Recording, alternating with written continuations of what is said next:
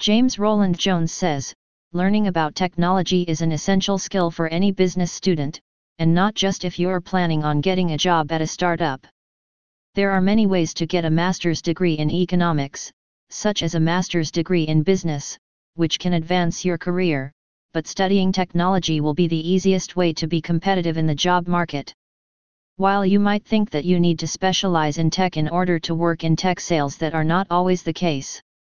As with many computer professions, the typical background for the job is a degree in computer science or computer science, but some people enter these jobs after studying economics or even the humanities. Choosing a career in information technology is very rewarding as the skills you acquire along the way are versatile, meaning you can work in different contexts or environments. If you enjoy teaching people about technology and explaining technical topics in plain language, a career in IT might be right for you.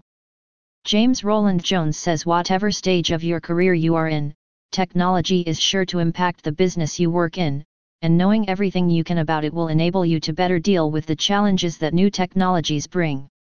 To make a mark on this popular new technology, you need to have experience with quantum mechanics, linear algebra, probability, information theory, and machine learning. If you want to get started with 5G, you need to know information security, basics of artificial intelligence and machine learning, networking, hardware interface, data analysis, automation, understanding of embedded systems, as well as an understanding of devices and design. Students will learn everything about information technology, from cybersecurity, networks, information systems management, cybersecurity, and more. Thanks to student advances in computer science and information technology, teleconferencing, virtual classrooms, high-tech learning platforms, online learning can be such a rich and dynamic experience for students who choose to participate in this form of distance learning. Teachers and students are using technology in the classroom in a variety of ways to improve the learning experience and make education smarter than ever, and EdTech educational technology is now a separate area of educational technology.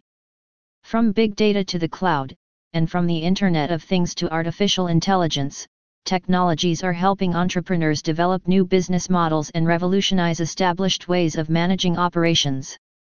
Indeed, one of the main requirements in today's IT business is the ability to creatively use technology to meet specific business needs or create a solution that will help the business move forward.